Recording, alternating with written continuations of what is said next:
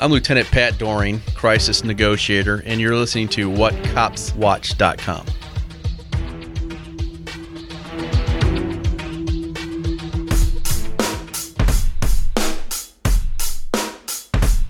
They all wear uniforms. They're honored to wear the badge. They defend life and property and carry guns. While they're often called superheroes, they, in the end, are humans, just like you and I. This is WhatCopsWatch.com. I'm Captain Chris DiGiuseppe. I'm an author, a screenwriter, and I've been in law enforcement for over 20 years. I'm Mike Wilkerson, the media generator with thousands of entertainment podcast reviews across a decade plus, loaded and ready for bear. The television programming is out there. The feature films are bigger, more action packed than ever, and out there too. It's a growing world of media, both on and offline. But what do cops watch? Get ready to cross the yellow podcast tape. And learn more about the thin blue line. It's time for another episode of WhatCopsWatch.com. The value of guns, both in television and movies, is indescribable. From war movies to mom and pop flicks to television programming galore, they are there. The opinions about them all, they're there too. But where are the listings of all of them? The answer? Right here at WhatCopsWatch.com. We're digging into the 10 most prolific firearms in TV and movie history. Volume 1 here on WhatCopsWatch.com. Going behind the badge. On the Two Guys Talking Podcast Network. Greetings, everybody. I'm Mike Wilkerson, one of your hosts. And I'm Chris Giuseppe, your other host. And we are proud to be joined by Paul Bastine, who is not only a ridiculously interested firearms owner, you're also the owner of a local firearms shop, a dealership, and shooting range. Correct. I own Ultimate Defense Firing Range and Training Center. Now, the other really great part of what you joining us, I just love about is that you love movie and TV, especially the kind that features firearms. Absolutely. And part of it's practicality of watching what the the people with the firearms are doing and whether it's practical or whether it's not practical or, or just to see your favorite gun on film is kind of a thing. But practicality is something I think that's often missed inside of I think just about every experience entertainment based. There are things that you see that are absolutely outside the realm of possibility. We totally admit that. You often have to take the disbelief pill. The Matrix is a perfect sample. Something else that we've done a perspective review of. Mm-hmm. The unimaginable happens with guns. The never-ending magazines. The the ability for people to dodge bullets. We get that all that can't happen. But to get to see those weapons in function and being used inside of a storyline, I just I, I, get all weak in the knees about that. I love to watch them because you don't really get to see them otherwise. Sure, and it's your favorites. You know, it's like watching your favorite sports team when you see a Glock 17 pop up on a movie. You're like, or a ah, car. I have that. Or, yeah, or, uh, exactly. a car. I think is a really great sample too. Mm-hmm. So that when you see all the cars inside of Miami Vice and you go, man, yeah, I could drive that without without question. It's exactly the same kind of feeling, and that's why it makes everyone so excited about firearms and movies that feature them, which is what we're going to be focusing on inside this listing, Volume One of the ten most prolific firearms in TV and movie history. First, a quick little bit of housekeeping. The Scammer Cast. Have you guys had problems with identity theft at all? Uh, absolutely. And yeah. this year we've set records on identity theft. Especially around uh, tax time, I'm assuming, which we just finished up it's, with. We, yeah. We've been inundated with uh, the ID thefts coming off the IRS, and uh, it's just it's horrible. It's just getting worse, and it's only going to get worse as more things get tethered, as smartphones get smarter and able to grab more information. It's only going to get larger. Thankfully, though, the Scammercast, which is another podcast on the network that focuses on uh, making sure that the people that care for our elders and elders themselves are not scammed. Again, it's a Scammercast with Art Maines and my favorite blood-sucking lawyer, Curtis Bailey. Uh, both a couple of wonderful guys who have a wonderful program over at scammercast.com. I'm also very proud to announce that they've just been sponsored by Western Union Identity Theft. No relation to F. Lee Bailey. no, no relation at all. That is another landmark, again, with the Two Guys Talking podcast, sponsored podcast, where they get a real company that is sponsoring them ongoing. Super magical and very special for, again, the Scammercast over at scammercast.com. Check them out. The top 10 cop vehicles in TV and movie history. Chris and I were able to participate inside this collection recently Yep. with two guys talking cars host Ron Reiling. What a fun list that was to develop. The whole Absolutely. the whole element of nostalgia. Uh, when you think of cop cars in general, cop Mm-hmm. vehicles in general over the history of television and movies, what what comes to mind, Paul? Oh, Crown Vic, because the Crown Vic is what I had when I first started, and so, and now the cars are smaller, and I'm a big guy. I'm six foot four, three hundred pounds, and what is it like into- getting? Can you get into a Crown Vic okay or not? I can get into Crown Vics okay. It's the Tauruses that they have now that it's just impossible. When I get in there, there, if I would crash, there's no way I'm going to be thrown from that vehicle because there's no window that's big enough that I'm going to get out. Wow. The, the Wow. Ford And so are- Explorer too. Even the Ford Explorers are really small. And so, what is comfortable? And uh, for people that are obviously listening, give your physical visage. What are your numbers? I'm six foot four, three hundred pounds. Wow. So I, it's more of a an athletic build than it is a, a heavy build. Sure. But it's tough. It's tough Oh, yeah. to get in and out of the. It's tough to get in and out of the Tauruses. It's almost impossible. But uh, the old Crown Vics, that was you could kick the seat all the way back. And with with me being a sergeant, I've never had a cage car. So without the cage in it, I can kick the seat all the way back, and it made it a whole lot better. To, wow. To be able to get and then in and out the of. the new. Uh, I'm assuming they're ta- are they Tahoes, Chris, that are being issued? Well, the, the Chevy has a Tahoe police package, or um, Ford has always been pretty dominant in the uh, police arena as far as vehicles go. Mm-hmm. What Paul's talking about is the, the police package Ford Explorer. And is Uh, that still considered a full size vehicle? I don't think that it is. Now, I is It's a it? little baby car. yeah, to Paul. I mean, for the nothing- humankind, It's a- Paul. it's a Sorry about little that. baby car. The, the, the Tahoe's bigger. Um, I don't know how much more room it has in it. When I think it's probably more about headroom then, right? It's Yeah. because it's not about profile. It's taller. I, I look at the new issue uh, Tahoe series, and I don't see much that's much taller than a car currently. Now you got the headroom inside of it, but the lower profile that they're giving those vehicles is not. Uh, you know, I, I think Tahoe, and I think of some of the um, maybe the uh, the CSI Las Vegas style Tahoes, where it you know it looks like oh it's a Tahoe with looks like it might even have four wheel drive on it. Uh, that's not what we're talking about with the police issue stuff. It's super small, low, lower to the ground profile. I'm assuming that's to, to keep allow cornering and yeah, it's yeah. to keep them from rolling over. Yeah, So yeah. they've got a super fast motor in them, and I mean they will scoot. And Yeah. when you step on the pedal, it'll it'll push you back in the seat. So And low so- profile is a good thing. And, and they so take you- the front wheel drive off of them too. So they're two wheel drive. Yeah, and so now, are you able to get into that vehicle, that style vehicle, comfortably or not? You I are. am. So I can, yeah, Okay. I can sit in that car on a 12 hour shift. I can sit in that car six, seven hours before, uh, you know, not contiguous, but six, seven hours before it gets to the point where I can't move the next morning. But, uh, you know, if you're sitting in there 12 hours, any car is uncomfortable for 12 hours. That, but you know, that's a very interesting thing that I, I want to make sure that we talk about when we start talking about these weapons too. The holding of these weapons that we're going to be talking about. It's everything from handguns to not quite handguns. we're going to be hitting a great list inside of volume one here, but I want to make sure that we talk about that because Chris and I, I think, I think Chris and I have the same size hands. You, on the other hand, are not the same size hand guy. You, you have massive hands. And so making sure that we talk about those things inside of the different array of weapons we're going to talk about here inside this list. I want to make sure we focus on that too. Anyway, uh, to wrap up that last point, the top 10 cop vehicles in TV and movies can be listened to right now, again over at whatcopswatch.com or with another great volume of wonderful podcasts about vehicles and cars over at two guys talking cars.com. Don't miss out on those.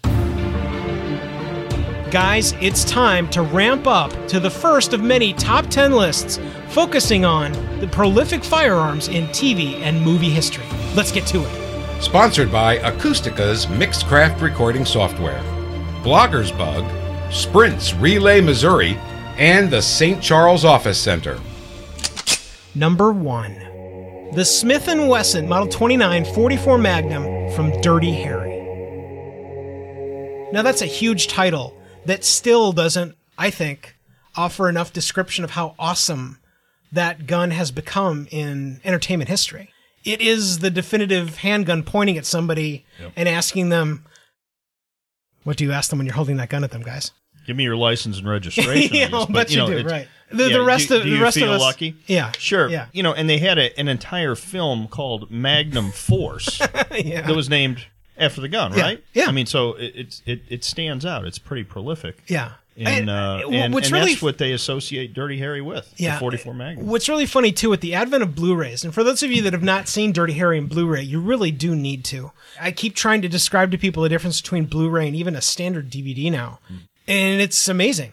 It- there are different colors that you'll see. You'll actually see the defects in like the long gun barrel of Dirty Harry's gun. You'll you'll see textures that you don't. flaws. Yeah, you, you'll see those things that you wouldn't traditionally see, especially in just a standard DVD presentation. The advent of uh, new technologies, uh, the 4K stuff that's coming, it is amazing, and I think it really does transform movies into something completely different.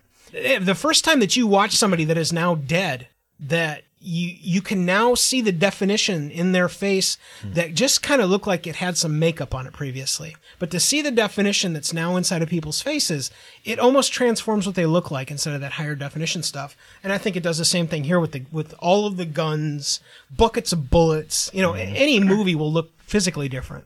Well, the whole the, the whole Dirty Harry series was about over the top. He was over the top with the amount of force that he had. I mean, just physical force and Mm-hmm. his fighting ability and everything else. And so that uh, eh, you know, the, I think when they went to look for the, what Dirty Harry would carry, they went out and they tried to find the most over the top gun at the time.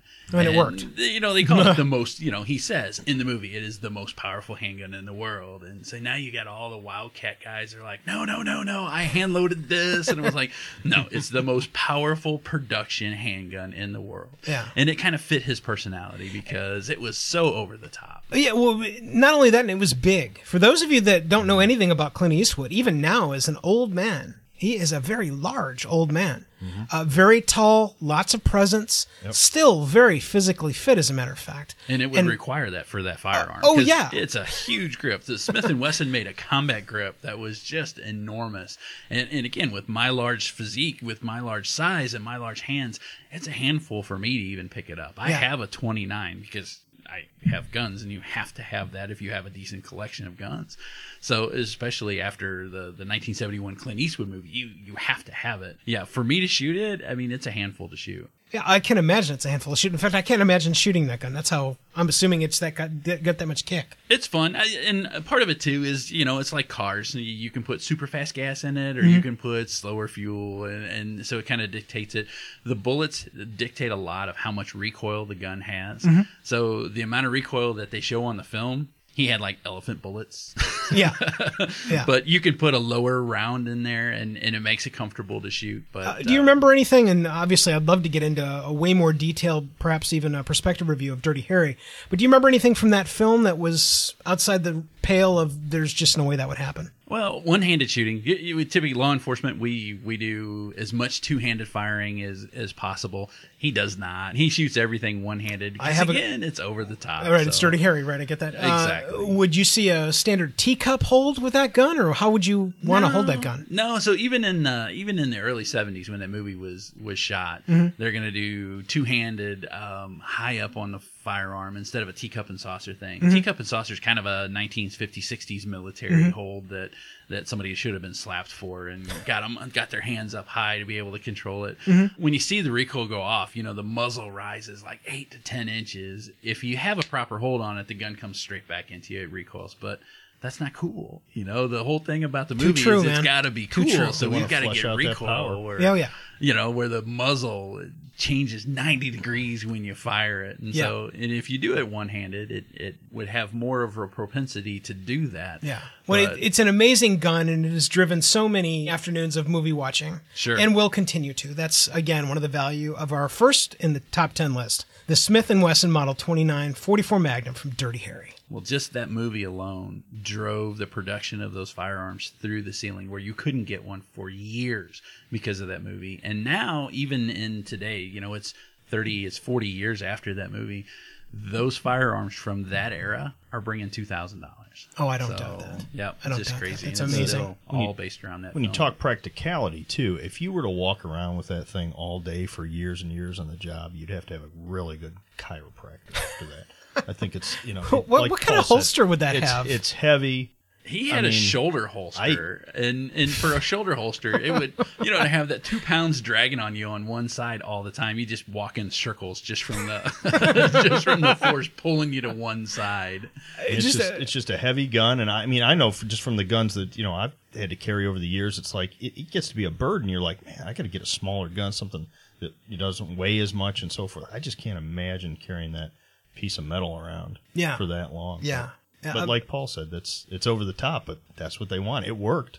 That movie was great. All the movie, What- movies were great. And again, I kind of go back. I kind of go back to the comment we just looked at, which is, and it still is. I mean, the going back this many years now later, uh, it, it's it's seamless. It makes you want. It, it's the thirst for firepower. It is the wanting to have the gun that's on top of the tea kettle, and that's the one. I mean, it is the one. Yep.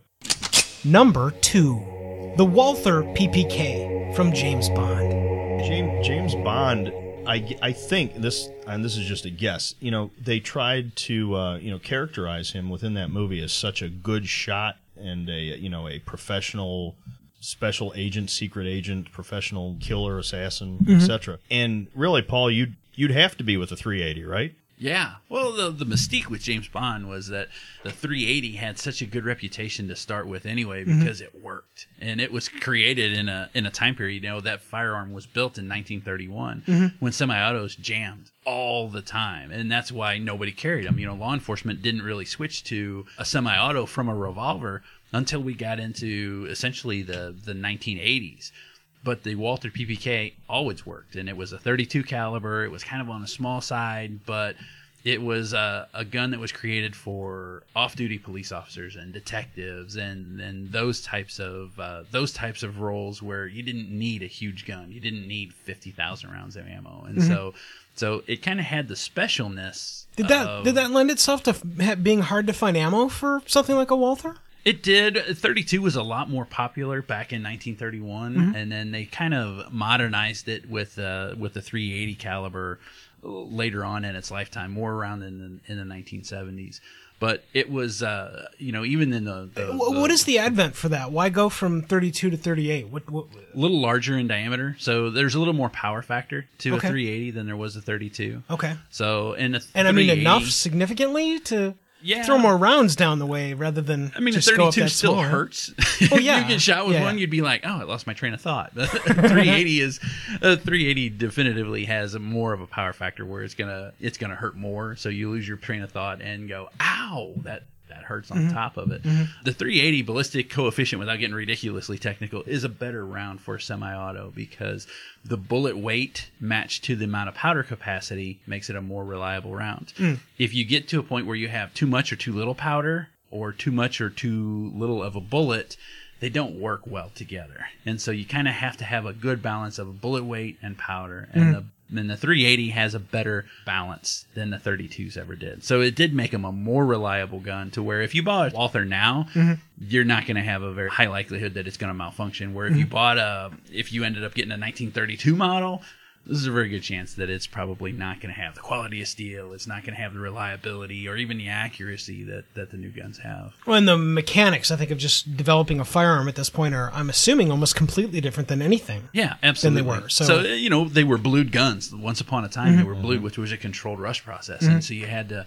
you know, you had to take meticulous care of them. Grandpa, he always shot his guns and he cleaned them immediately after, so they didn't rust, Mm-hmm. and it just wasn't a practical finish for firearms. And to buy a blued gun now is tough Mm-hmm. because people have said, I, I don't want the silliness of having to to Shooting clean, and clean it every every time, time. I shoot. Right, So yeah, yeah, the yeah. finishes are different. The metallurgy is different. Uh, the the the ease of use is different. A lot of stuff is different with them. And There's something I was watching on YouTube recently, and it, it was called a cleaning snake. yes, they're awesome. Awesome, dude! Where the Yeah. hell were these when I was coming up as a son? Cleaned the guns. Ah, okay. And they had them in World War One. They had them in the butt Really? stocks of World War One rifles. And and, and somebody finally I- went, "Hey, I had one of these when I was a kid. I'm Yeah. gonna make one of these." And Well, and now uh, it's finally tremendous, on. tremendous, Yeah. uh, tremendous. That will save me a ton of time, and I'm so glad that I saw. I found. I happened to find that video when I was looking for some uh, M&P Shield review stuffs to Sure. talk about getting a new weapon, and that's the one that I've got my eyes on currently.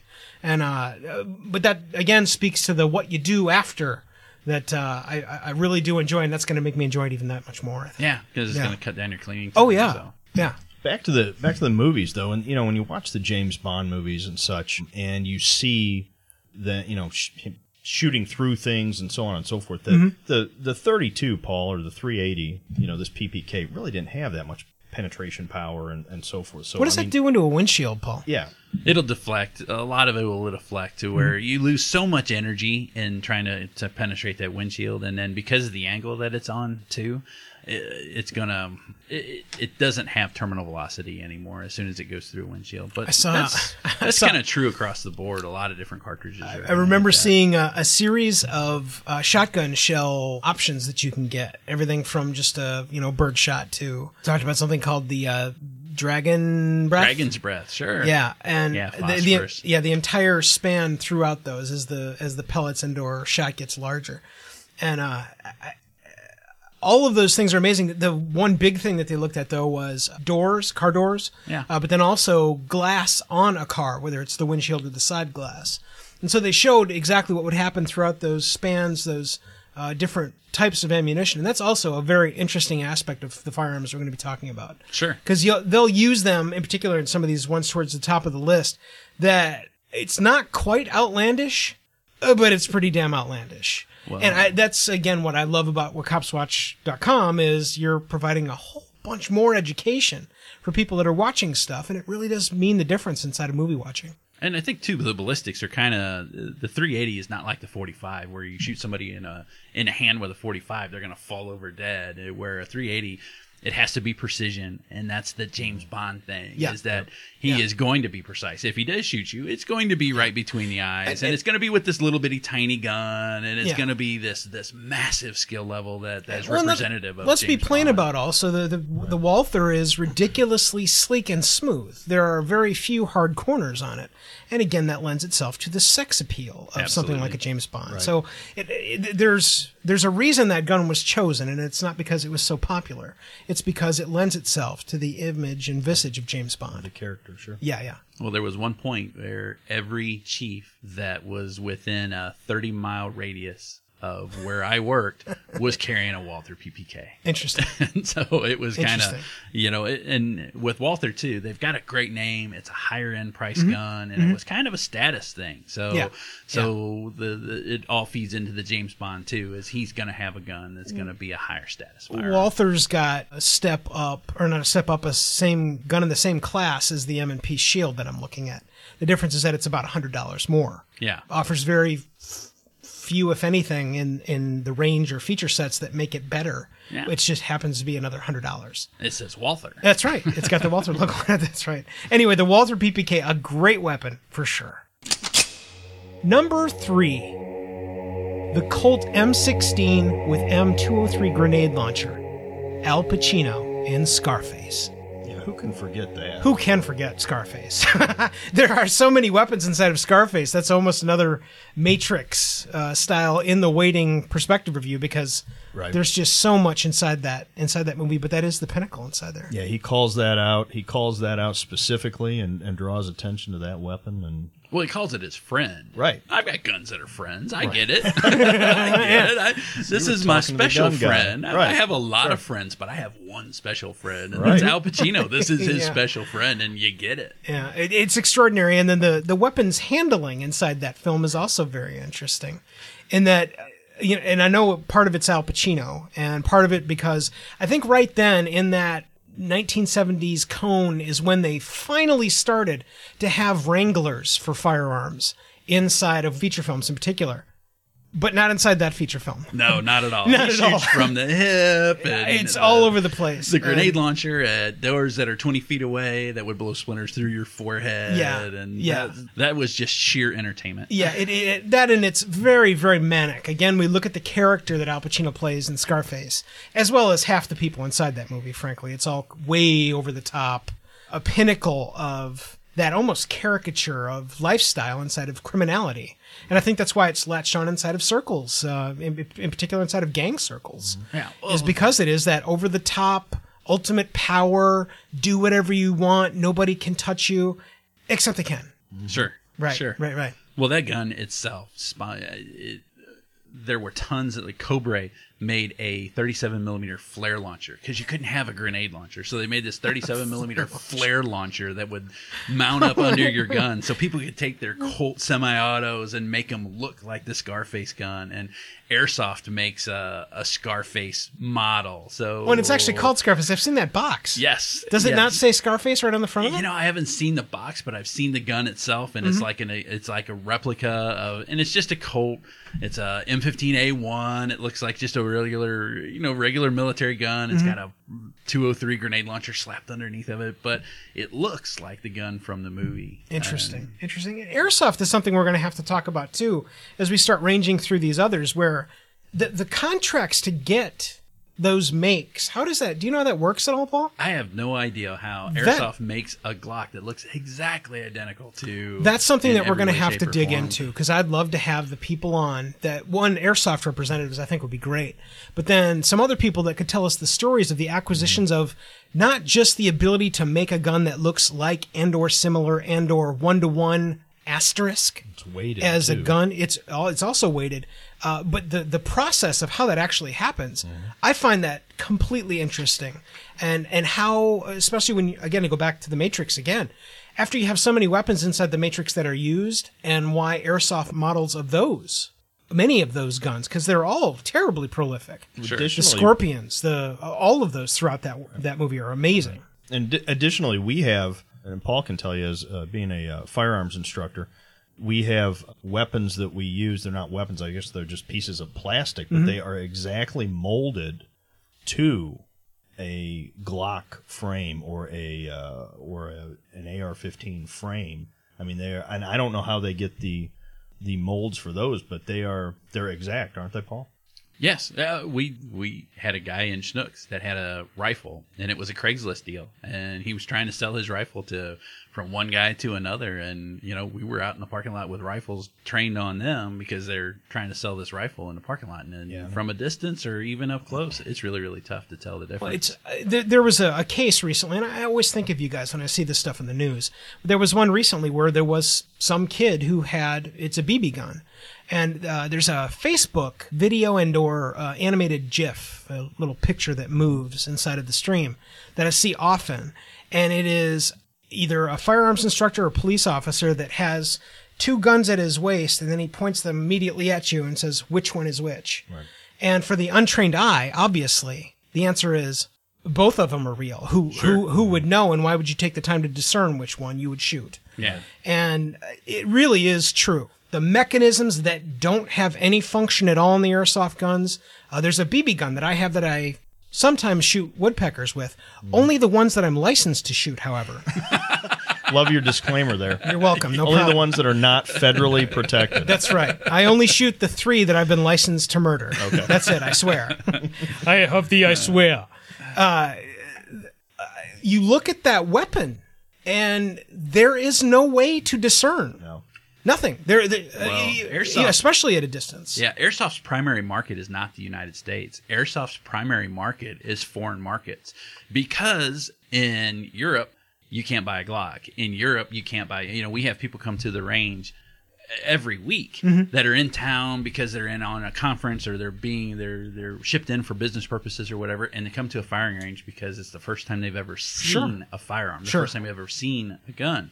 But these airsoft guns don't have they don't qualify as a firearm. So in places like Europe, they can own as close to a Glock as possible. Mm-hmm. And so in Europe and South America and all these countries where they don't allow firearms, they allow airsoft. So that's the only way that they can get to that movie nostalgia that we talked about of, hey, I have a Glock. It's not real, but it's as close to real as Yeah. legally allowed. And so That's very interesting. overseas airsoft is huge. That's very Huge. interesting. It's something that we're going to definitely dig into. We'll have those people here, and we'll make sure and bring Paul back in to, to talk to them and talk more about the process of getting awesome airsoft guns that look very much like, in fact, I would say, especially me being my skill level, completely indiscernible between the Colt 16 with the M203 grenade launcher. add on to what Paul said, especially about his range.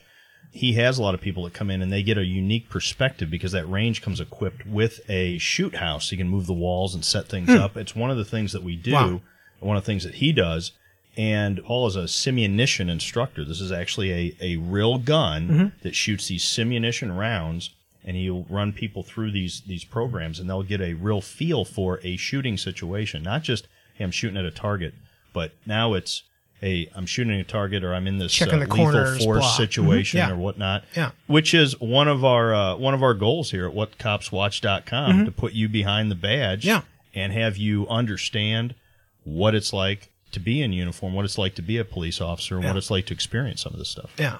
I just had a uh, reporter from BBC come into St. Louis, and they're doing a follow up story on the Michael Brown to introduce at the August anniversary, the one year anniversary. And we put him in the shoot house. We gave him a, a pistol and said, Poof, you're a police officer. You're responding to a disturbance inside this house. You come up to the front door, all you hear is two people arguing. They won't respond to the door. You make entry, and that's where you start your, your process from. So he walks into the situation. There's two people arguing. They stop. They look at him and they start profanely saying, "What are aggressor." you doing Yeah. here? Mm-hmm. Why are you in my house? No mm-hmm. one called you." And so the two guys come at him. And he starts backing up, backing up. He gets to the door. He draws his gun and says, I am the police. Get away. I will shoot you. They continue and he shoots them both. And I looked, And- I called ceasefire Yeah, and said, yeah. Hey, you just shot two unarmed people. And it was like, you sure you want to keep that on video? And he goes, they were gonna, they were gonna kill me. They were, they said they were gonna kill me. And I go, exactly. So it, it really does give them a feel for what real force is and how you react to that real on force. th- So- those uh, th- those scenarios, and I think that's one of the things I really appreciated about getting my uh, initial CCW and why I always want to go back and get more education. Those situational things are things that I- I can read a paragraph with somebody in a room in a classroom with seven other people, and we can understand the words coming off. But until you're actually there with your gun Right. in the situation with somebody in your face yelling profanities at you, it's a completely different game. the feelings, the adrenaline, the emotion, the, right. the- that that Right. and being able to it, it's something I don't know a lot of people can understand until you get into it, but the being able to go back and recall rule making is something I know a lot of people have problems with in general. sure. It turns into something completely different when there's a firearm involved. And I, I'm glad that you guys brought that up because that's a that, that's such an another excellent topic to stick on the And- array of stuff to jump into. Right, absolutely, and not not to continue to beat it to death. We got to get to the next weapon, Yeah, yeah. but you know, it's one of the things that we are moving forward toward the future, especially in film and TV. Mm-hmm. You know, we we do uh, we do the action busting and such, Mm-hmm. where we look at actors and producers and directors and writers and say, hey, are they accurate in this law enforcement scenario? And upcoming in September, we have a conference that we're putting together called LETA, the Law Mm-hmm. Enforcement Training for the Arts, that uh, is going to take people who are in the arts Mm-hmm. who are interested and put them through these scenarios so Yeah. they can have that hands-on experience that emotion and that uh, that real feel because you're right and until you're holding that weapon and you're in the middle of that heated scenario you just don't know what it feels like it also becomes a boilerplate point where and now you've got a badge on Right. where now an entire another array of rules right. instantly get thrown onto your plate that you you know again I, I admire both of you guys as, as police officers because of that. The common sense the layering of rules and then the foundation that you guys build that you have to draw from instantly it doesn't get any more being proud that you guys do that all the time where other people just don't even get that that something like that happens. That just I, I love being able to thank you guys always for that. It's great stuff. Number four the colt 45 single action revolver from the lone ranger. Gotta another great film that I think I saw. It, it it it had to have been somewhere in syndication because I did not see the first black and white series. What a what a tremendous weapon that everybody has either seen it or had in their hand, even if it was a toy. Right. Everybody has had that gun in their hand at one point or another. and as a kid, I used to watch the black and white version of the Lone Ranger, and the, he, it was it was the the prolific uh, weapon. You know, he had the silver bullets that went into it, of Yes. course, and the uh, and the mask. the right. and I mean, but it was his signature. yes. Right. Yes. Go ahead. Uh, Not to get too nostalgic, but yeah, it was one of nine channels, and you always got excited when one of the nine channels was the, exactly Yes, the, the absolutely. theme, the the whole thing. It, it, it was a it was a making of heroes in an age when it was great to have so many to choose from, and again the the nostalgia and really the failure of that recent film Yeah, was that I thought that that movie got none of that. yeah. The, uh, none, even though they had the one to one rip off of the theme in it at one point. I, I got none of that from the feature film, but all of that during I think every episode Every when they episode, when they yeah. break back in into the front end of Lone Ranger, you instantly have that sense of nostalgia, and that gun is leading the way. There's Absolutely, it's a you know they used to call it shooting iron because it was iron, and you pick up. And I'm a Glock fan. I carry it on duty. I carry it off duty. I carry it all the time, but it's plastic. Yeah. And when you pick it up, Yeah. it's it's plastic. It functions. It works. It's great. But when you pick up that Colt Single Action Army, it is metal. It Yeah. is a piece of metal, and it is a shooting iron. Yeah, you just it- get a good feel for it. every time they have you guys have seen the shows i don't need to describe them all uh, on discovery there's a series of programs that go back and look at those classic firearms the age of the old west and there's something different about it I, I, I can't quite put my fingers on it Well, then But- to draw a hammer too, you know, Yeah. there's no the new modern semi-autos don't have a hammer on them, and the in the modern production revolvers don't have the same four clicks that when you're pulling that back, you can hear it click, and it's like I'm getting ready, I'm almost ready. I can shoot you now.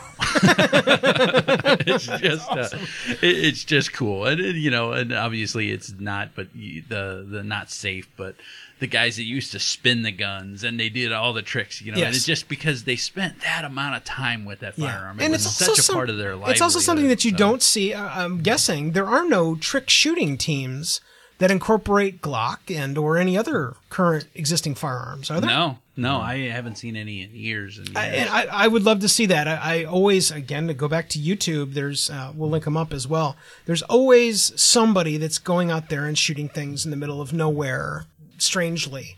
And so I, I found a guy inside of a YouTube video as I was prepping for research, asterisk, inside of this program. And I found a guy who was shooting shaving cream cans.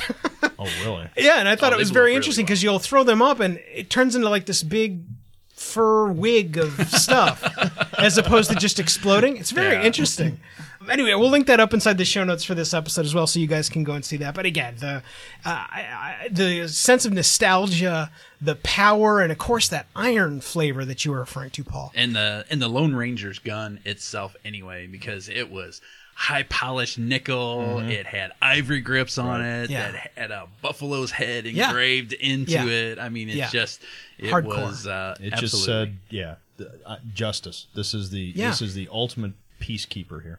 And and I think that's what might be missing from today's modern day hero glints is something as emblematic as the gun of somebody being related to the hero, but also being a separate hero on its own balance. I don't I don't think we have that anymore.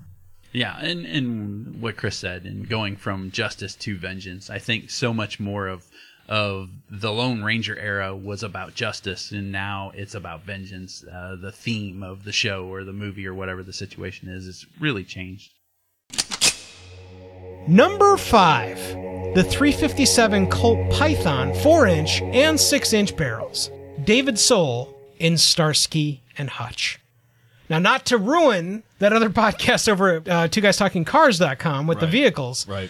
uh, but guess what? Starsky and Hutch's car is in there. Duh. Yeah. Absolutely. Uh, but this is another another great great gun that I actually didn't even think of when we when we started talking about these lists. Yeah, that that was a gun that you know my my father had one of those, and he had the uh, shorter barrel Colt Python 357. Did he have David Soul's hair by chance? He did not. Okay. You know, if I could find the David Soul wig, I could run around the house on, right? and play. Uh, yeah. The house. You're up at the station house with that. I hope. Right. Man, I'd I'd make pictures of that. We'd sell that on the internet, Chris. We would. We would. I don't know anybody buy it. but- Well, the Colt Python for me was never a gun. It was always a piece of art. Just the royal Interesting. blue. I mean, that was Interesting. a gun that was when you looked at it, it looked like it was every everyone that was touched was handcrafted, and it was flawless. There was no flaws in the blue. The I now wanna go back and look at this one. Oh, yeah. I, I have one. Absolutely. And uh, so when they came out in 1955, they were you know like 80 bucks. I just paid two thousand dollars for one. Wow. And and Wow. I was skipping. And is it out because it was on that show that the price is so exuberant, or is it just that uh, awesome a gun? It is just that awesome. A gun. Really? Yeah, no, you it guys are going to have to fill me in more now because for a gun that I wouldn't have even thought of on this list. Well, the mm-hmm. funny part is it came out in 1955, which was exactly the same year as the Smith and Wesson 29. Great Scott! So yeah, yeah, both of them Yeah. came out, and Colt said, "Okay, Smith's coming out with this 29. We need to take ours and step it up a notch." Mm-hmm. And so they used a nicer grade of wood for their for the stocks for the grips. They used a better grade of bluing, and it it truly.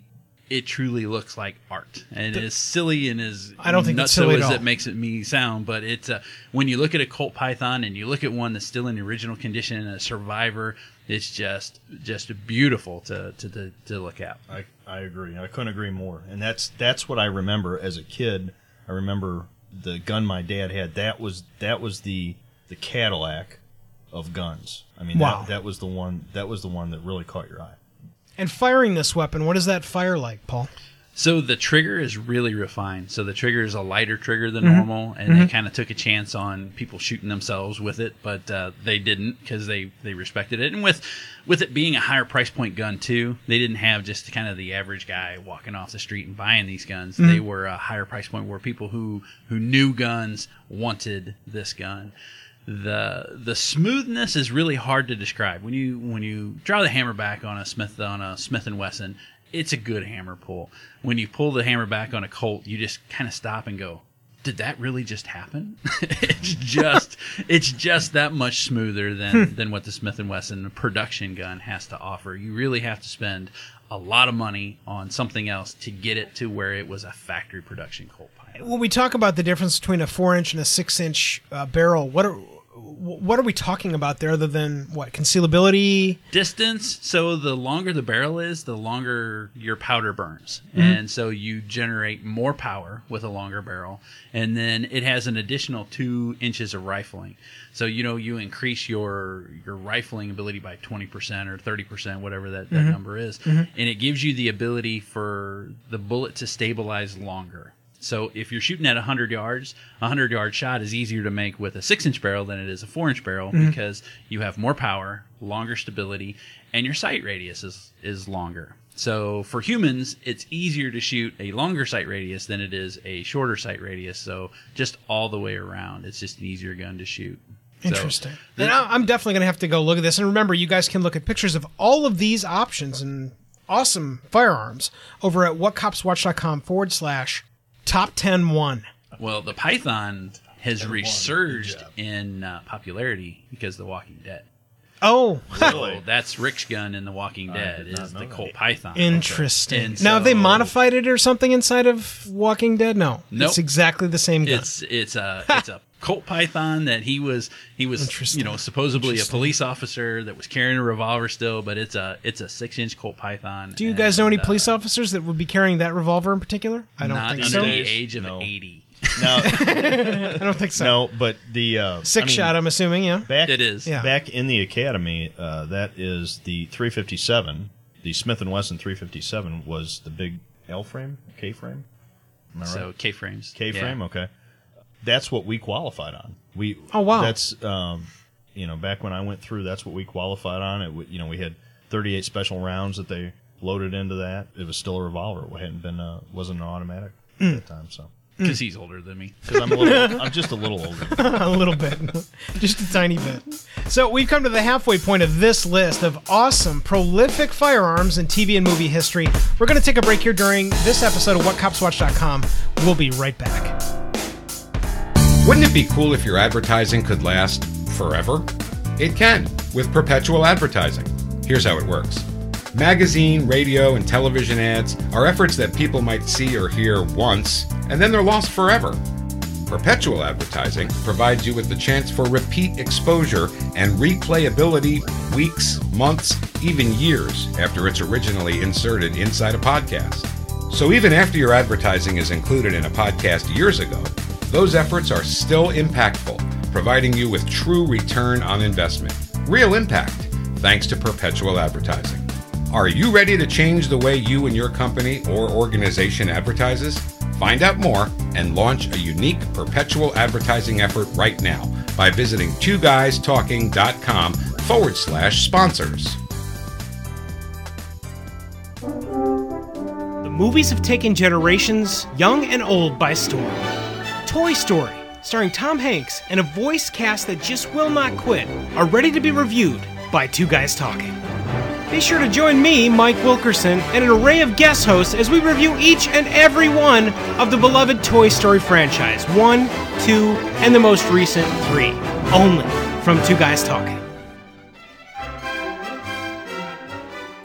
Fight Ribbon Clothing Company. Clothing and fight gear on a mission. Fight Ribbon is the original MMA clothing company built from the ground up for fighters and fans. Clothing with a purpose. The new face of cancer awareness. Fight Ribbon Clothing Company. Because what you wear matters. Visit fightribbon.com. Join in a unique, interactive experience as we put you inside the mind and heart of the law enforcement professional and delve into the culture of policing. Hi, I'm Mike Wilkerson from the Two Guys Talking Podcast Network, where I've reviewed hundreds of police procedural television programs and movies. But the question remains does Hollywood get it right? What does it really feel like when you search for a suspect inside an abandoned building? the fear, the adrenaline, the unknown.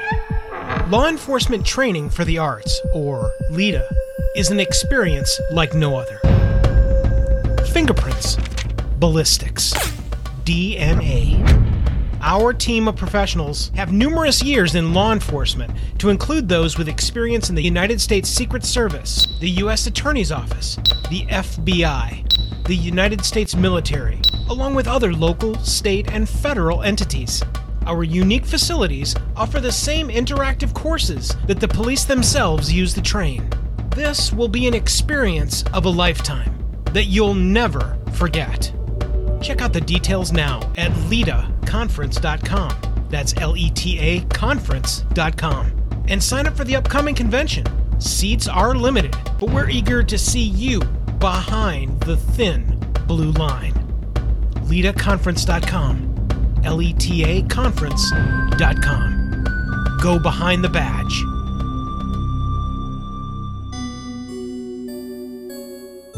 Two Guys Talking is proud to announce a new program on the Two Guys Talking podcast network Conspiracy Agents, hosted by Kevin Hawthorne, which will provide outstanding conspiracy and mystery based content to the Two Guys Talking network. Check it all out now at conspiracyagents.com as another new year of captured perspective here at Two Guys Talking begins. Conspiracy Agents, hosted by Kevin Hawthorne. Conspiracy Agents. That's conspiracyagents.com.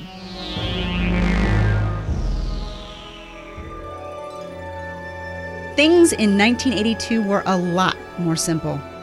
BMX bikes, the Versailles apartment complex in Schaumburg, Illinois, the sweet, innocent kiss of Andrea Schaefer, and of course, a little film from a man named Steven Spielberg called E.T. Science fiction, the detail of a broken but still together family, the relationships that were made when you were 12, ones that are never again truly realized. It seems a lot heavier than most remember, but all of these things and more await you in the Two Guys Talking perspective review of Steven Spielberg's E.T. 1982 on the Two Guys Talking Podcast Network. Check it out now at twoguystalking.com. That's the number two, guystalking.com.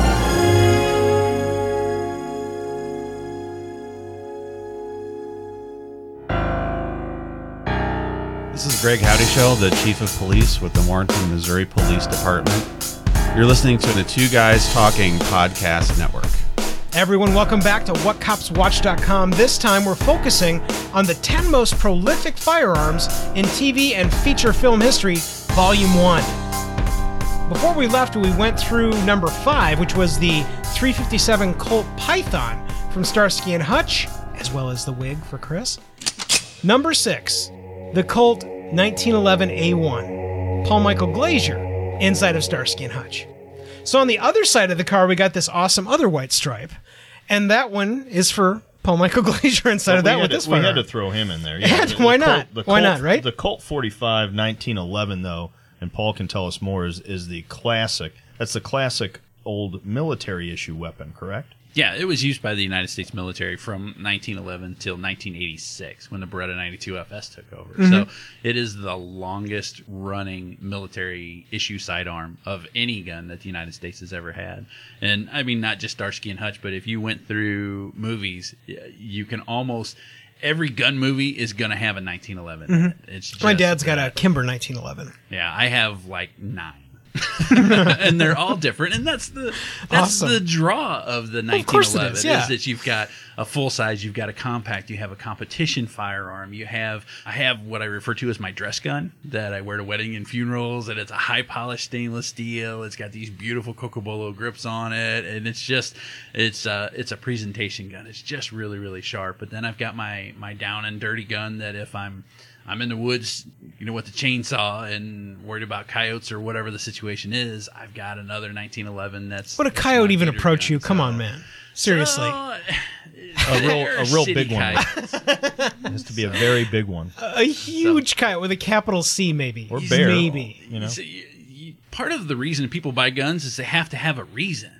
And so, whether if- the reason's plausible or not, you still buy the gun because it could happen. I forgot the And whole if- plausible if- if reason you, part of if gun If you owning. don't have a reason, you call Paul at Ultimate Defense Firing Range, and they will give you a reason. Oh, That's right. absolutely. Were you arrested on the way here? No, you deserve whatever you want to buy. So we will give you whatever reason you need. I love that. And again, the the 1911 is I don't oh there is a there is a place online to go and check for 1911 listings inside of movies and we'll hook it up over at the show notes for this episode, but it's the Internet Movie Firearms Database.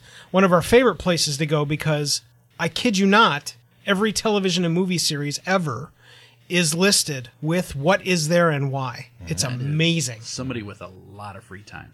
I don't know about free time, but it is a wonderful resource online. And uh, again, our the Matrix Perspective review was driven by a lot of that because, frankly, there's some exotic guns inside of the Matrix that I don't know anybody owns, and we can talk turkey about them because we can get the details from the firearm manufacturer. Sure. But the the detail inside of their inside of the Internet uh, Movie Firearms database is amazing. It's really good stuff. And we'll link up to that as well. Number seven, the Beretta 92 FS, Mel Gibson in Lethal Weapon. How awesome was this movie too? Classic, and and highlighting that gun throughout the scene where he's shooting the helicopter, and he goes through two magazines and trying to hit the helicopter, and how how accurate he he was, you know, from his uh, I guess his police and uh, military training, his time in Vietnam and such, and yeah, I. It, it was the uh, it was the gun like Paul said right that the military went to after the 1911 It was. This was the gun that brought the high cap magazine forefront. So when when the 1911 that was shoot seven rounds, which is you know one more bullet than a revolver. So a lot of people mistrusted the semi-auto because they had the propensity to malfunction until mm-hmm. this time. Mm-hmm. The Beretta came out with a gun and said, "Hey, our gun doesn't jam. Our gun doesn't break, and we'll put 15 rounds through it, and you do that all day long." And we sent it to the military. The military tested it. That it met mil spec, but it brought the world from a seven round handgun into a 15 round handgun and really changed that and the the Smith and Wesson series when law enforcement abandoned revolvers and went to high capacity magazines that's what they went to as a Beretta 92 Yeah, and that and that scene that I was talking about is the, exact same thing that he he brought up. It's the high capacity. It's how fast can you pull that trigger. Watch what this does. So I, I don't know. I that I was drawn to to that in that movie. I mean, it was something that that caught my attention, and I think kind of like I said, like the other guns, defines that character. Something that we kind of uh, we didn't define it. We started talking about competition between the gun manufacturers, and I mean that's been a driving force forever since the first gun was ever manufactured. I get that, but inside of this span with the with the larger magazine abilities, what happened to guns when that started to happen? When it started to be where you're not just carrying six bullets in a gun at a time. What describe describe what happened inside of the competition part of manufacturing firearms back then?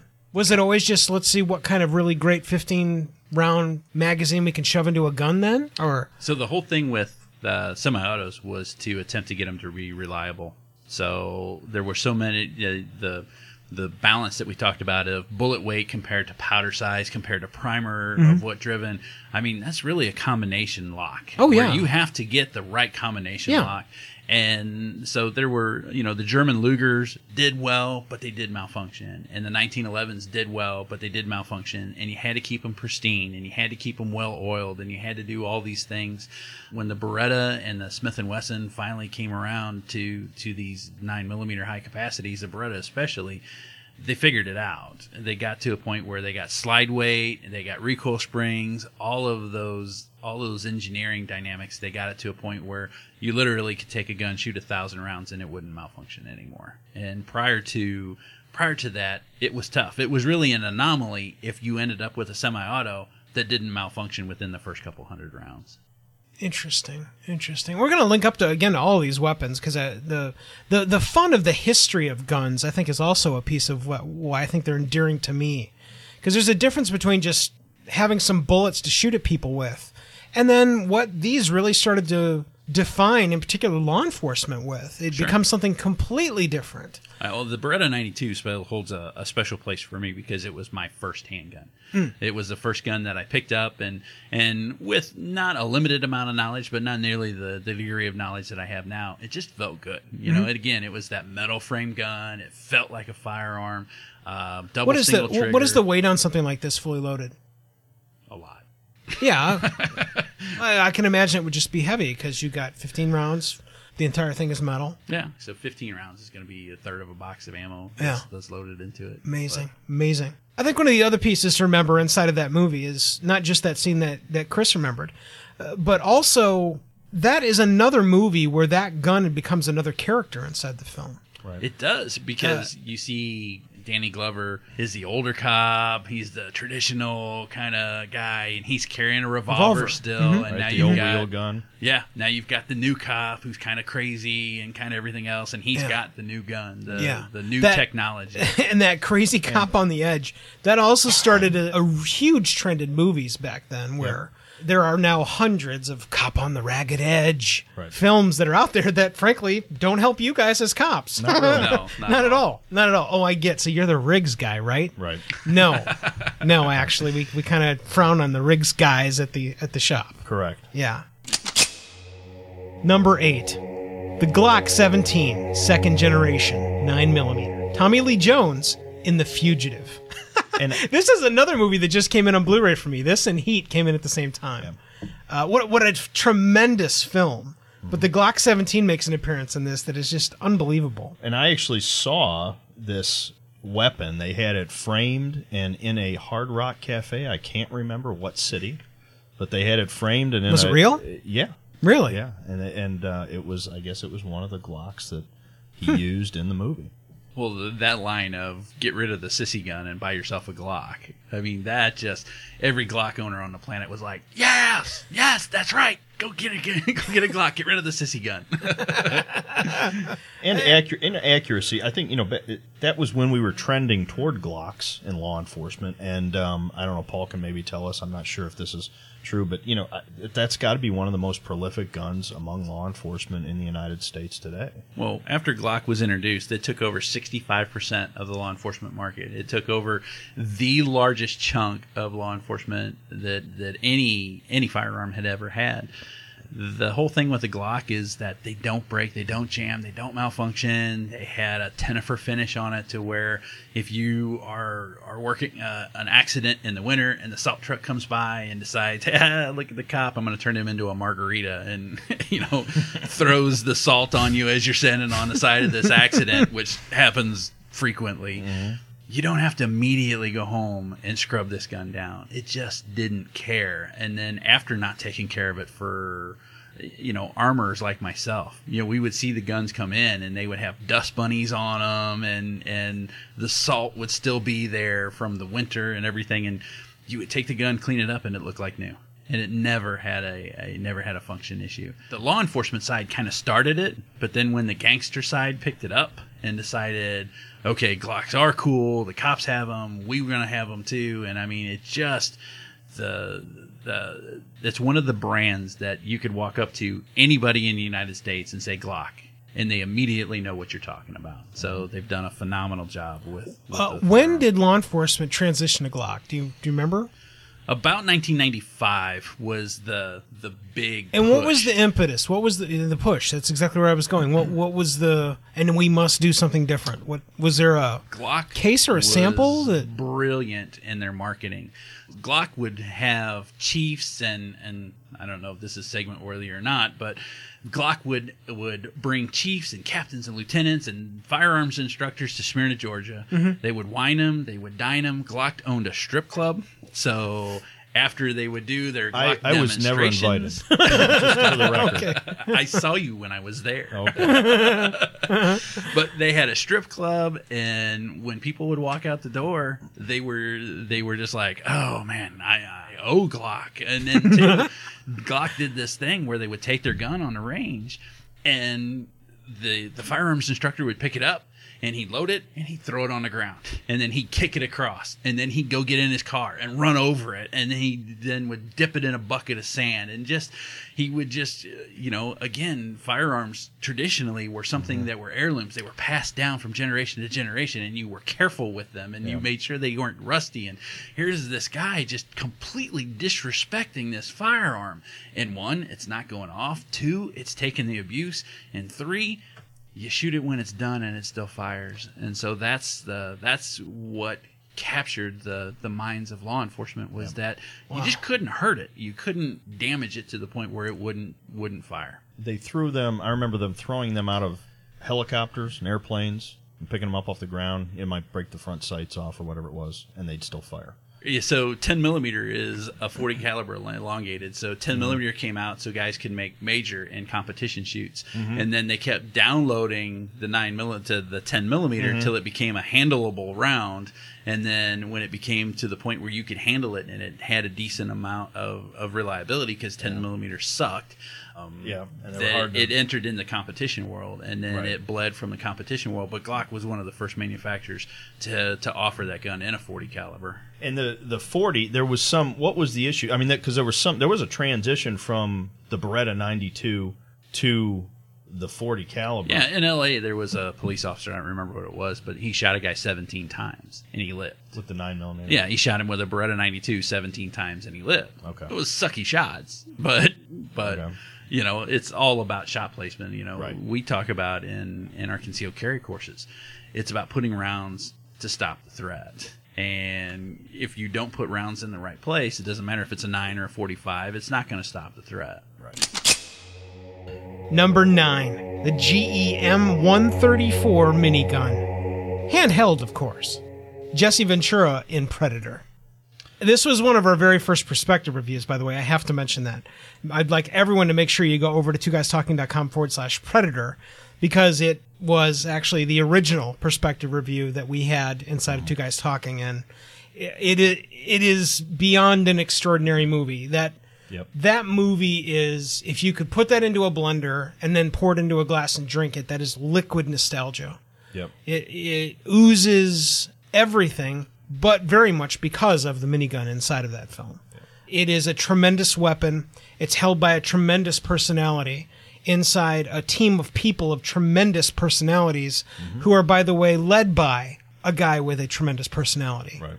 directed by a guy with a tremendous personality. It's all just wonderfully done. Yeah, and that gun especially. I remember watching, you know, Jesse Ventura carry this through the jungle going, is it time? Is it time? Is he going to shoot it now? When? He's not. Yeah. Oh. And then when he finally opens it up, Yeah. you're like, that is the coolest thing ever. yeah, and, and it was. I mean, I mean the the the destruction of forest alone inside that film with just that gun. Right. Uh, to to see Jesse turned into nothing when he's wearing that gun by the Predator's weapon, it it is an amazing echelon of firearm that nothing can stop except, of course, the the Predator's weapon. Right. That it is used once again by Arnold or uh, by Arnold's team and the rest of the people inside of that movie. It's it's it's extraordinary. And then when you get to see it strapped to helicopters, where people have to have it strapped to helicopters because it couldn't possibly be used handheld like that is also amazing. Just Great stuff. And how if is you were Paul? like the Incredible Hulk and could carry an 85 pound gun with, then you add the the the weight of the ammunition. What is the weight of the ammunition? I want people to understand that because I don't think they get it. Well, it's it's hard If- to discern because it shoots 33 rounds a second. Yeah. So every time you pull the trigger, it's going to shoot 33 rounds no matter what you do. So if you're carrying 3 seconds worth of ammo, you've got 100 rounds of ammo. So you're talking, you know, nine ten pounds of of ammo for 3 seconds. Mm-hmm. You know, the scene where he actually uh, just obliterates the jungle, he'd have to have like a small jeep next to him to carry the amount of ammo he fires. That's right. They can pick it up at the, the local Circle K to get more. And then It's- he'd also have to have a fire suit on. Yeah. Because with the amount of heat that would be pouring off of that gun by the time that it got, by the time he fired the Jeep full of ammo through it, it would just spontaneously combust him and just, he would just catch on fire at that point. I love the science pieces of that because again, it, it, it, it the gun is so ridiculous to begin with. The th- that's 33 anything can go anywhere in a second in general. I mean, that's just crazy to think about anyway. Well, it's computer controlled, and it's actually you can have alternate settings on it, so you can shoot. 2,000 rounds per minute, or you can crank it up to 4,000 rounds per minute. So at 2,000 rounds per minute, you're shooting 33 rounds a second. And when you think about how many, you know, there's bullets in the barrel behind each other at that point. But at 4,000 rounds a second, when you're shooting 66 rounds a, a second, it's just just unfathomable. And I mean, that's real speed. It's hard to believe that that anything can go can go that fast. Yeah, that it is indelible and it drives everything inside of that Predator film, which uh, again is an extraordinary movie. You can also go and listen to the perspective review of that film right now by going over to twoguystalking.com forward slash Predator, as well as this uh, what I consider the direct sequel to that film, which is Predators with an S. Both of those movies had extraordinary moments, extraordinary weapons, and lots and lots of story to drive. A really great franchise that I hope they don't run into the ground with the next film. Number 10. Floating atop the wonderful top of this Volume 1 list is the Italian Franchi SPAS 12 combat shotgun with no stock. Arnold Schwarzenegger in The Terminator. What an extraordinary weapon, as well as another extraordinary movie, which we are unfortunately coming up on a total question mark sequel here inside of 2015. Correct. Thankfully, we will have a wonderful perspective review of that film. Whether it's wonderful or not, we'll see. Uh, and the other thing you remember too is that we ran through an entire series over at the TerminatorPodcast.com where we go through every movie, every television episode from Sarah Connor Chronicles, as well as this next movie that you can listen all to now by going over to TerminatorPodcast.com. He goes into the gun shop.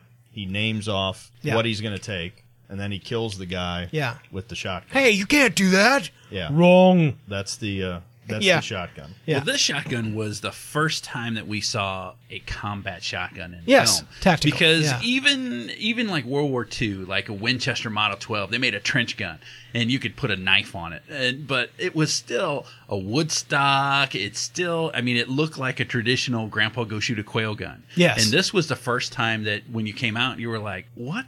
Is that that's that's a 12 gauge? That's a shotgun, and so it was the the first the first time that you really in a movie got to glimpse this this combat shotgun, and it looked awesome and, and in actuality was a raging piece of poo.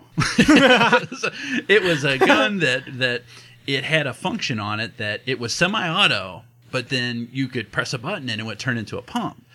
And the reason for that is it would jam so much that that and and to be fair, a lot of a lot of shotguns that were semi-auto at the time had function problems. But the theory behind it was I'm going to fire this gun till it jams, then I can press the button, pump the jam out of the way, and then continue to fire with a, a pump shotgun.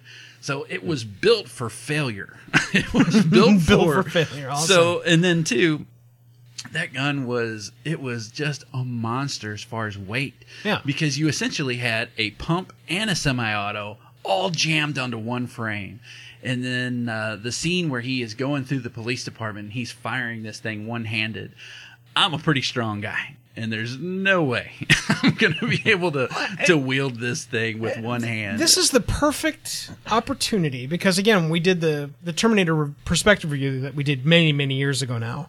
Uh, when we did that, I didn't have access to cops, and now I do. What what does a scene like that generate inside of cops like you guys? Well, you throw the bullshit flag, and it's Right. tough because you're like, Pretty quickly. This is really cool. Oh, they just poo pooed it. They just, you know, they just ruined that scene because there's no way. And and Except murderous when you- robot. Exactly. Eh, well, I forgot murderous robot. Yeah, Yeah, he's, yeah. he's stronger than normal, but Stronger than normal robot, right? but uh, Yeah. yeah, when you see because the Spas 12 was something that you didn't see. There were only in total there were only like 2,000 of those imported into the United States. Mm-hmm. So it was a really really rare gun, and you had to be a giant gun nerd to even know what that gun was.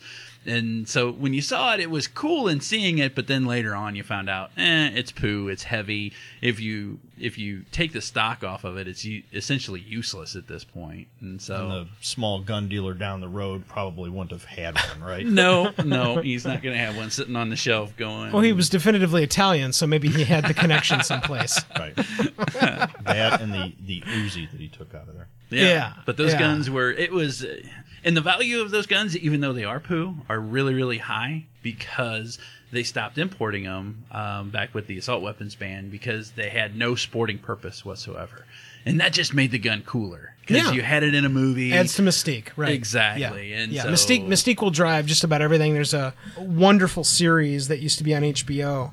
The, the reason I liked it is because you know you have what the real story is, or you can print the legend, and when you can print the legend, you of course print the legend. sure. Mm-hmm. and that's that's very much what what SPAS is taking advantage of inside of this entire legacy of that firearm. Mm-hmm. Yes. Is you absolutely print the legend because then the value of having the weapon goes up, which means that it costs more money. Yep. Yeah, yeah, extraordinary. And on top of our list during volume one here inside of the most prolific firearms, inside of TV and movie history. What did we miss inside of this listing? What did we miss in regard to feedback about any of these weapons? Remember, you can go over to whatcopswatch.com, click anywhere on the right hand side inside the feedback form, fill that out for us, and let us know what you think. So we come to the part of the Volume 1 listing of most prolific firearms inside of TV and movie history, where we choose which of these we would have in our holster, even though some of them wouldn't fit in a holster. Paul, why don't we start with you since you're the guest? Uh, with law enforcement background, I'm sticking with the Glock. no way! I- if No way! I have always said if you took all my firearms away and said you could have one gun, it would be a Glock 19. And it just, it's that medium frame. I can use it as a duty gun. I can use it as an off duty gun. It holds 17 rounds of 9 millimeter. And is that medium frame awesome? Feel good in your massive hand? It does because the Glock frames are all the same size. So Mm-hmm. the handles are all the same size, regardless if you get a full size frame or a small frame. Mm-hmm. It just shortens the the length of the frame. The diameter stays the same. So when I pick up my medium frame, it feels just like my full size frame, except it's a little bit shorter. Mm-hmm. And that's why. And the funny part is, as I've always said, if you took all my guns away and said you could have one, it would be a Glock 19.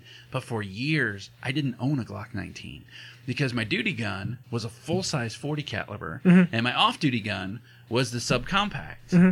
So I had two guns for two different purposes. Mm-hmm. But if you only gave me one, it would be that medium frame gun that, Shoot that middle, would do right. both. Yeah. So I had to buy one because if I only had one, that would be it. And so does was a little conceal and carry become something completely different for you just because of your uh, literal massive size? I mean, a gun that's going to fit me, the guy that at 180 pounds, five foot eight, it, it, I, imagine you could hide anything on you, could you not? Yes, it makes life a whole lot easier. Yeah. So we Yeah. get uh, the the one of the biggest issues that we deal with in concealed carry, and we have the there's a, a group called the Well Armed Woman, and we have the largest chapter of the Well Armed Woman of any any range, any club. We host the largest one in the United States, and so we have 150 women that come to us and go.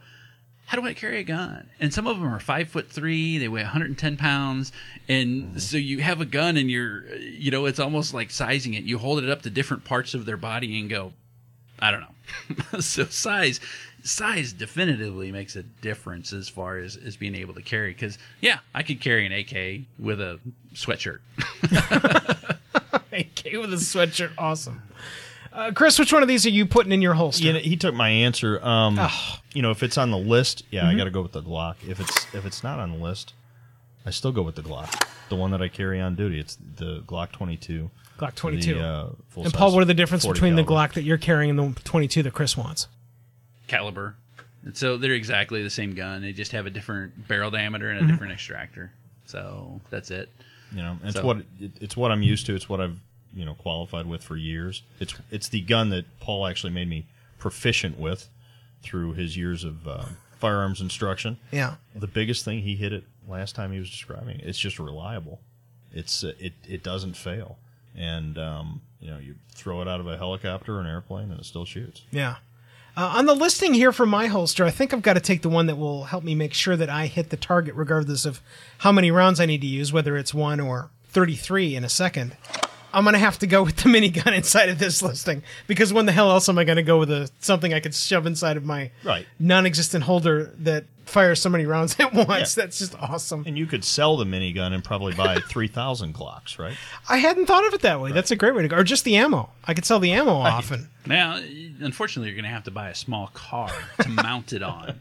Have a little remote to drive the car. What- make a little tank. What kind of rounds does that fire? It's a 308, 762. It Okay. shoots a uh, it shoots a 762 round. And what is a round of? Do you sell those in a hundred? Or no, you sell those in fifty, don't you? So we sell those in 20. In 20. Yeah, and they're they're pretty much about 70 cents to a dollar a round depending on what it is. Military contracts obviously cheaper. You get something cheaper, Yeah, right, civilian stuff. If you want to shoot good stuff, you just figure a buck around. Yeah. So 33 rounds, Th- th- $33 This whole time we've been alluding to a wonderful firing range, gun shop slash learning school slash place that you own. Why don't we talk about that just a little bit? We haven't really talked about your skill sets either. Firearms instructor begins to describe it, but tell us more.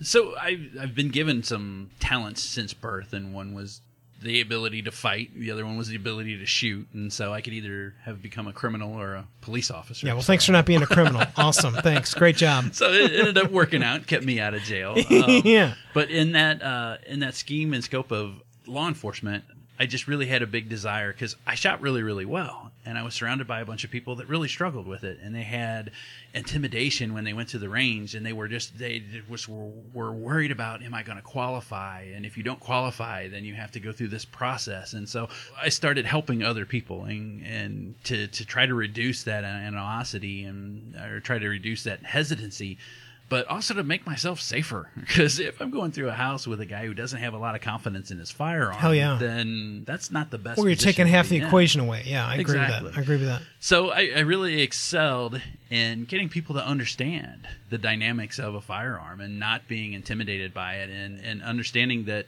that there's a process, just like shooting a free throw. Mhm. If you were if you had never been given a basketball before, and somebody says, "Here, I want you to stand 15 feet away, and I want you to throw it through that wire rim up there," and without giving them any direction or any any kind of understanding at all, I mean, it would go all over the place. And that's not necessarily what happens in law enforcement, but you got people out there who can stand on a free throw line and go, "Okay, move your arm in now or extend higher." And that was my job, was to get people better, get more proficient, and I really excelled at it, and I really enjoyed doing it. When concealed carry passed back in 2003, we started to take my skill set and we introduced it to the general public and the general public really enjoyed straight answers Sponge, sure, yeah. so Mhm. so they they felt like they were getting not law enforcement training but they were being trained by law enforcement which is what they were doing and when they left the class they were excited they were invigorated they they had an understanding of what use of force was Mhm. and they weren't looking to be a cowboy. They were looking to avoid the confrontation because of what they learned in the class. We had literally thousands of people come to us and ask us for training. So much so that we developed Ultimate Defense Firing Range and Training Center. Mhm. Ultimate Defense has a, a triangle theory of what we want to do is we want to have the best retail center where when you come in, we don't sell you a gun, we fit a gun to you. So we'll take a look at your hand, we'll take a look at your comfort level, we'll take a look at what your purpose is for the firearm, Mhm. and we'll fit the gun to what you're looking for. then we'll train you on how to use that gun. We have concealed carry courses. We have courses that are, are called first steps for people who have never fired a gun before in mm-hmm. their life. They can walk through the door and we can get over that animosity and you'll have a trained instructor standing right behind you in case you do drop the gun or in case something does happen. But having that trainer behind you gives the confidence that you need to kind of get past that first and second and third shots to, to get on the path of becoming comfortable and mm-hmm. confident. And then the third aspect of it is it's a firing range. And a lot of people go, oh, one of the neighbors that contested our going into the to the location in St. Peter's said they teach people to shoot people. And that's not what we do. It's a sport. It's just like bowling. Um, it's just like billiards, except ours has a point. When you go in and you do bowling, you you throw a ball down some wood and try to knock pins over. There's no point to that. It's just entertainment. It's just fun. It's a tool that you're trying to knock other things down with. A firearm is the same thing. It's a skill game. You go out onto the range and you try to use your skill to get as many bullets in as small a group as possible as fast as you possibly can. Mm-hmm. And it gets frustrating when you learn, you, you reach these plateaus and then you become and you challenge yourself and it's a fun environment to be in. But unlike bowling, my skill game has a practical application. We've trained over 27,000 people to do concealed carry. Out of the 27,000 people, we've had five people who have used their guns in legal and lawful acts of self defense. Those five people, three of them would absolutely certainly be dead if they hadn't had the skills mm-hmm. that we taught them. Mm-hmm. And so it's a good feeling for for us as a training facility, and then obviously the people who aren't dead are they have a good feeling. so Yeah. so the skill sets that we're teaching them uh, actually have that practical application, and it's just a a very friendly, comfortable, and professional environment. Well, I totally agree on every aspect that you provided. Uh, there's something else that you missed out on was kids that you uh, to go back to the bowling analogy. There is an entire array of ramp for children as well, which is something I think is missing in just about every aspect. Yeah. So what we did is we did some armed classes and we did some unarmed classes mm-hmm. too. And even mm-hmm. before in St. Louis, there was an outbreak of suspected people that were snatching kids up, and and everybody had this fear. Two years before that outbreak in the St. Louis area, we had a kids self defense course, mm-hmm. and this kids self defense course is taught by a former Secret Service agent. She is incredible, and she gets along with the kids, and she teaches these kids how to make unbelievable commotion, how to flail to where they're almost impossible to get into a car. I mean, us as as parents have always had our kids had the fit, where we're trying Yeah. to get them out of the grocery store, and their arms are flailing and their legs are flailing, and the people in the grocery store are looking at us like, "Oh, you're a terrible father." but that's what she teaches them and so to make sure that the kids don't get snatched up we do an unarmed women's self-defense course because a lot of times women came to us and said hey i don't have the ability to carry my gun at my job. I'm not comfortable carrying a firearm when i have my kids with me mm-hmm. or for whatever that situation was. So we created a whole line of training for them that's unarmed training. And then as far as the youth goes we also have a youth league. And the youth league is really cool because we've got a firearms instructor that teaches these kids not just safety, but the proper use of a firearm mm-hmm. and how to. We've we've challenged other ranges. We will set up a, a, a target type scenario and go, "Hey, bring your youth group over. We'll challenge you." And they're like, "Nah, we heard." Yeah. so they, Yeah. they don't even they don't even want to play with Yeah. us. Well, and I, I love that. And again, to go back to the, the bowling comparison analogy, both sports can take in everybody across an array, but the fact is that shooting skills are going to go way longer across an array and can also help defend your home in the future. Absolutely. You can't throw a bowling ball at somebody down your hallway and hope the best is going to happen. yeah. And so I, bowling is a wonderful analogy. I'm totally going to steal that when I'm talking to people about firearms. It's wonderful. That's it's fantastic, and it really is a, a- great place. Where can people go to find more about uh, Ultimate Defense Bowl? The website's the best place to get Mm-hmm. more information, and the website is www.udrange.com. Yeah. We're located in St. Peters, Missouri. We're the only firing range in St. Peters, Missouri.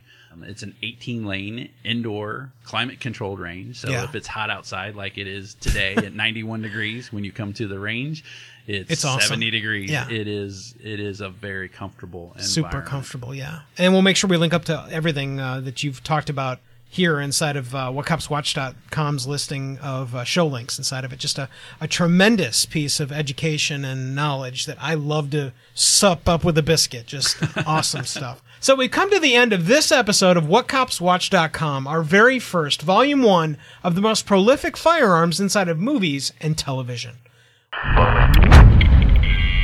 Do you have one that we missed off of this first list? Got one that we need to tuck onto a future one?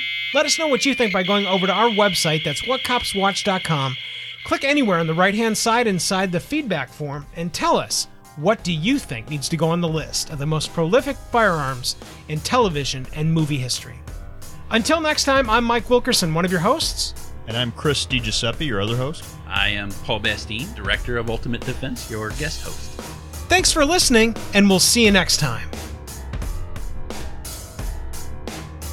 This is the end of your tour of duty. Another episode of What Cops Watch has been filed in records. But another scene is taking shape. So many dirtbags, so little time. Check back again soon to whatcopswatch.com and join us back in the squad room for your next assignment. Don't be late. This isn't a request. Are you a cop? You want to tell us about what you watch and why? Contact us by visiting whatcopswatch.com. There you can interact with us on Facebook and Twitter, subscribe to us via iTunes, and get regular briefings directly from your duty sergeant. Thanks for listening, and remember, after your tour of duty, hang up your duty belt, grab some coffee, kick back in that recliner, and listen to the next episode of WhatCopsWatch.com.